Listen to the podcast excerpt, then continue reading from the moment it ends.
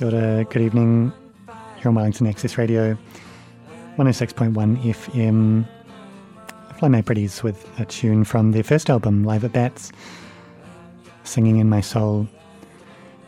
Uh, it's just after half past five. You're on B-Side Stories, the stories of the people who make Wellington tick. And uh, here in the studio this evening, very pleased to be accompanied by uh, writer and performer Eamonn Marra. Hi, good to be here. Thanks for coming in.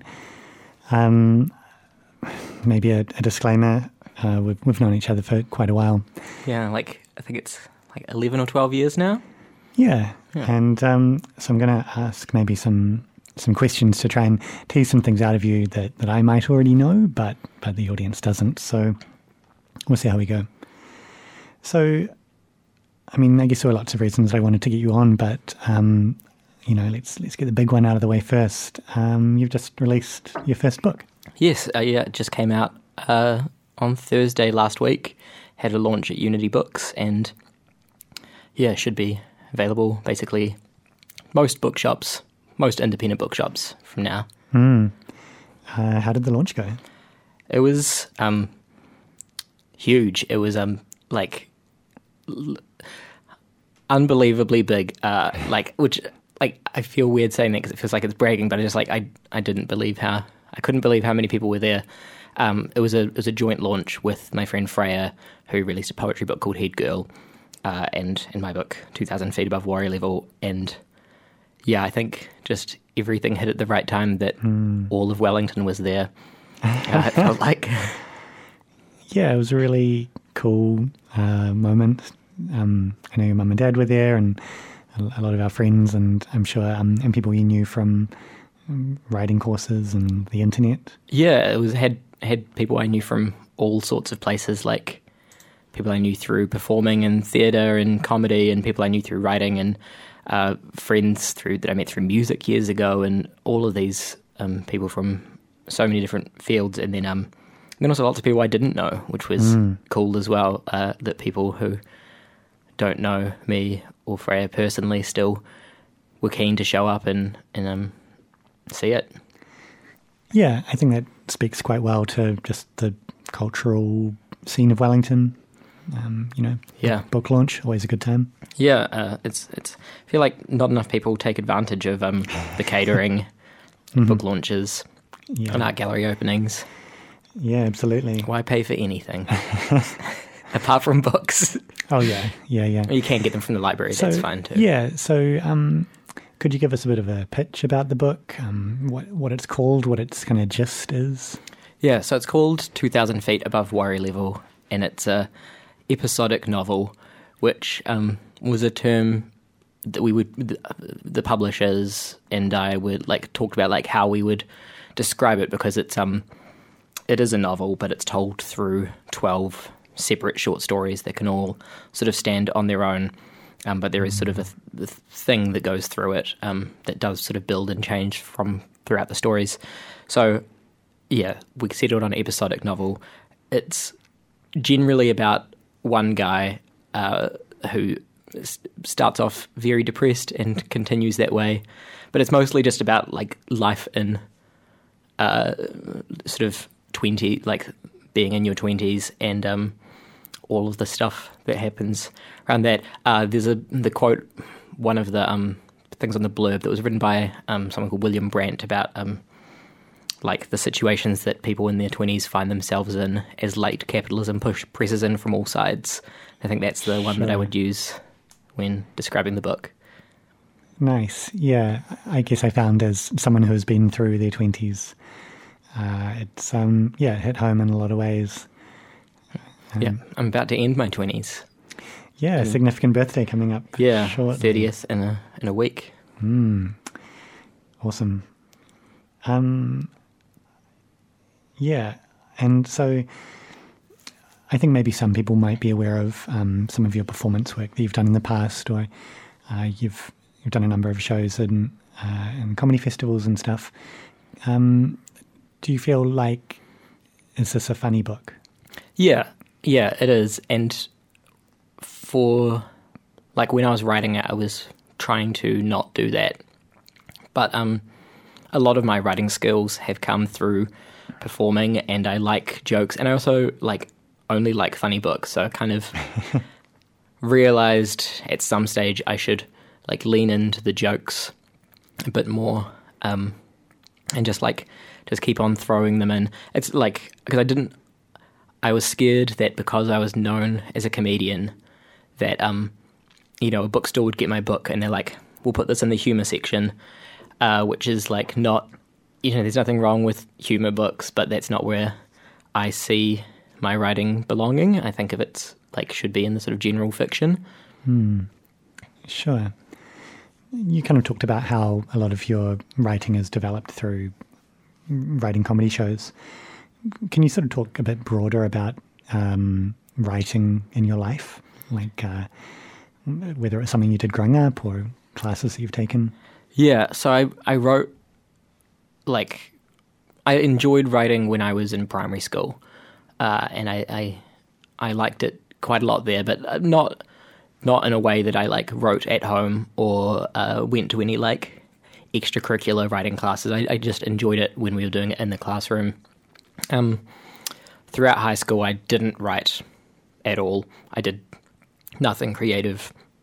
Uh, I didn't even really read. I didn't. I didn't have a good time at high school, and it was only when I was about sort of nineteen, when I after I'd left school and moved out of home, that I started writing again. I did that because I I wrote, started a blog um, about depression.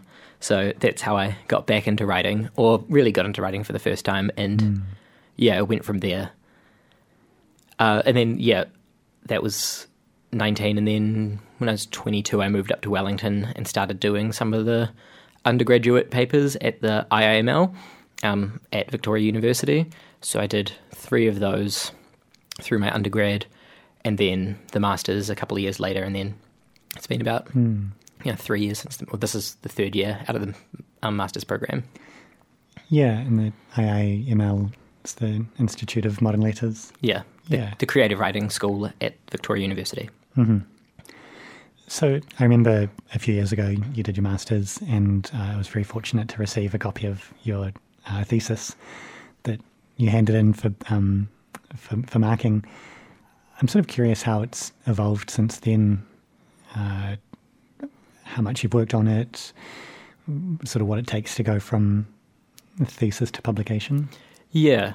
Uh, so most of the book was written in the master's program. So, like, that was called 2000 Feet Above Water Level. It's a short story collection with nine of the 12 stories that are in the book um, were in it. But it wasn't really until maybe two to three weeks before finishing the masters that I kind of got an idea of what I wanted the book as a whole to look like. I think it wasn't until I started putting them, you know, in a document next to each other that I kind of realized sort of the threads that were running through them because um, I didn't originally write the stories as the same character, um, but then they so obviously were. Um, apart from there's maybe three or four stories that I wrote during the masters. Well, there's more than that because some of them didn't even make it to the thesis, but I, I dropped quite a number of the stories um, from the thesis, and I also so and then there were three new ones, and then most like I think all of the old ones but one had edits. One of them was exactly the same as it was in the masters. Hmm. And then, uh, so the, the book has been published by Victoria University Press. And so you got to work with an editor. Yeah, I worked with Ashleigh Young as the editor, and she was amazing. I've, I've like really, I've worked with her a couple of times on shorter things for um, a sport literary magazine and for um, a book Headlands that I was in. I had an essay in that, and I've always really enjoyed um, working with her. But I've like wanted for many years to work with her on a big project because I just I love her writing so much, and she's so good. Um, I think well, she's good at everything, but like both on a sentence level, um, making everything really clear, and also just like being able to see a big picture and see how everything threads together to make that. Uh, so yeah, was really lucky to work with her for that. Yeah, that's great. So you kind of talked about how you came to realize that uh, there was this one character. There were these kind of connected pieces which would ultimately come together in the book. And I guess I've found that while I've been reading it, there are sort of a few ideas which pop up uh, again and again. And, and I guess what struck me is it's one's about uh, about family, uh, about flatting or living together, and and relating to people. It seems like quite a strong theme. Yeah, uh, I think the narrator. I, I, had some rules that I like set myself, which I don't want to say what they were. Um, but like when I was writing and editing, I had some rules about what the character was allowed to do and was not allowed to do, and a lot of them, um, a lot of them were about how he interacted with other people, because I think, I think he likes people, but uh, has a hard time maintaining those sorts of relationships. Hmm. Sure. Uh, maybe just coming back to that idea of um, how the work evolved from a thesis to a book. Um, I know a couple of years ago you did a Fringe Festival show where you read some of the short stories. And do you sort of see that as, a, as some crossover between performance and writing? Yeah, well, I did that um, that Fringe Festival show because I um, I wanted to finish the book, and I thought that if in um, when was it like September or October where I put in the Fringe Festival registration in March when it was on, I thought that um I could spend that time just finishing the book and then then when it was um, performed that would be it and it would be done and I could send it away for publication. But then I um did no work on it uh, mm. in those six months or however long it was and um yeah so it, I think I, I never quite realized when I left the Masters how difficult it is to write outside of an institution when you are trying to pay rent, work, work on a career, um, and do various other things. And I was also doing a, a lot of other performing as well. So, um, yeah, it took a little longer than I would have liked it to, but um, looking back on it, I think it was the right amount of time because it was sitting in my head for those sort of 18 months, I wasn't really working on it at all, and it made me kind of realize more of what it was. Mm. Yeah, sure. You kind of talked about how you uh, started out at 19 blogging, uh, sort of reflecting on, on things and, and depression. And uh, last week or the week before, I know you had a piece on the spin off, which felt like a really good sort of uh, author's note or um, you know, like a like a précis for, for how to approach the book. That was how I thought about it. Could could you maybe just talk a bit about that piece? Yeah, um, that was quite a difficult piece to write. Oh, the the title was given as like why I'm not going to mind my mental health for art anymore, and it was about uh, yeah that because I've been writing about depression for ten years, and usually I don't think this book is the same thing, but um, usually through performance or blogging or poetry or things like that. It was in, in an incredibly personal way that like opened myself up. Um, I was like made myself very vulnerable, and I thought that's what made my art good. Um, but then realizing that you actually have to kind of work on it and work on it, and then realizing that just going over and over and over my like trauma wasn't necessarily good for me. And I think this book is not about my trauma. Uh, in some ways, it's about trauma that's similar to mine, or my like experiences, um, my my mental health experiences that are, mental health experiences that are similar to mine. Um, but it's not about mine. It was it was nice working on that where it is sort of a few steps removed from me, uh, and I don't want to go back to writing about myself that personally, which is um going to be quite hard to do when I'm like I want to get back into stand up and um, theatre and mm. things, and that's kind of all I've ever done. And that, um, but I'm hoping to just not write about depression at all for a bit while. Yeah. Yeah, sure thing. Is that um, that's something you're looking at doing in the future? Um, some stand up. Yeah, uh, I haven't um, performed for. I have performed, but I haven't regularly performed for about eighteen months because I was just I, mm. I just like I had to get this book done, and it was also time for a break um, because a lot of these ideas that I wrote about in the um, spin off article, I've been thinking about since 2018. Um, yeah, when I did a show where I tried to make a show not about depression, but then it ended up being a show about depression again. Uh, so I've been thinking about that a lot um, since then.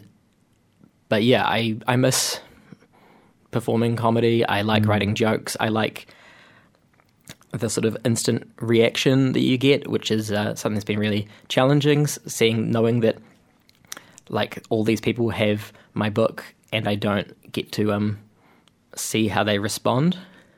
It's um, that's been quite different. Sure. I I know that you do like uh, writing jokes and developing things like that, and in the past you've done work on the Class Comedians program.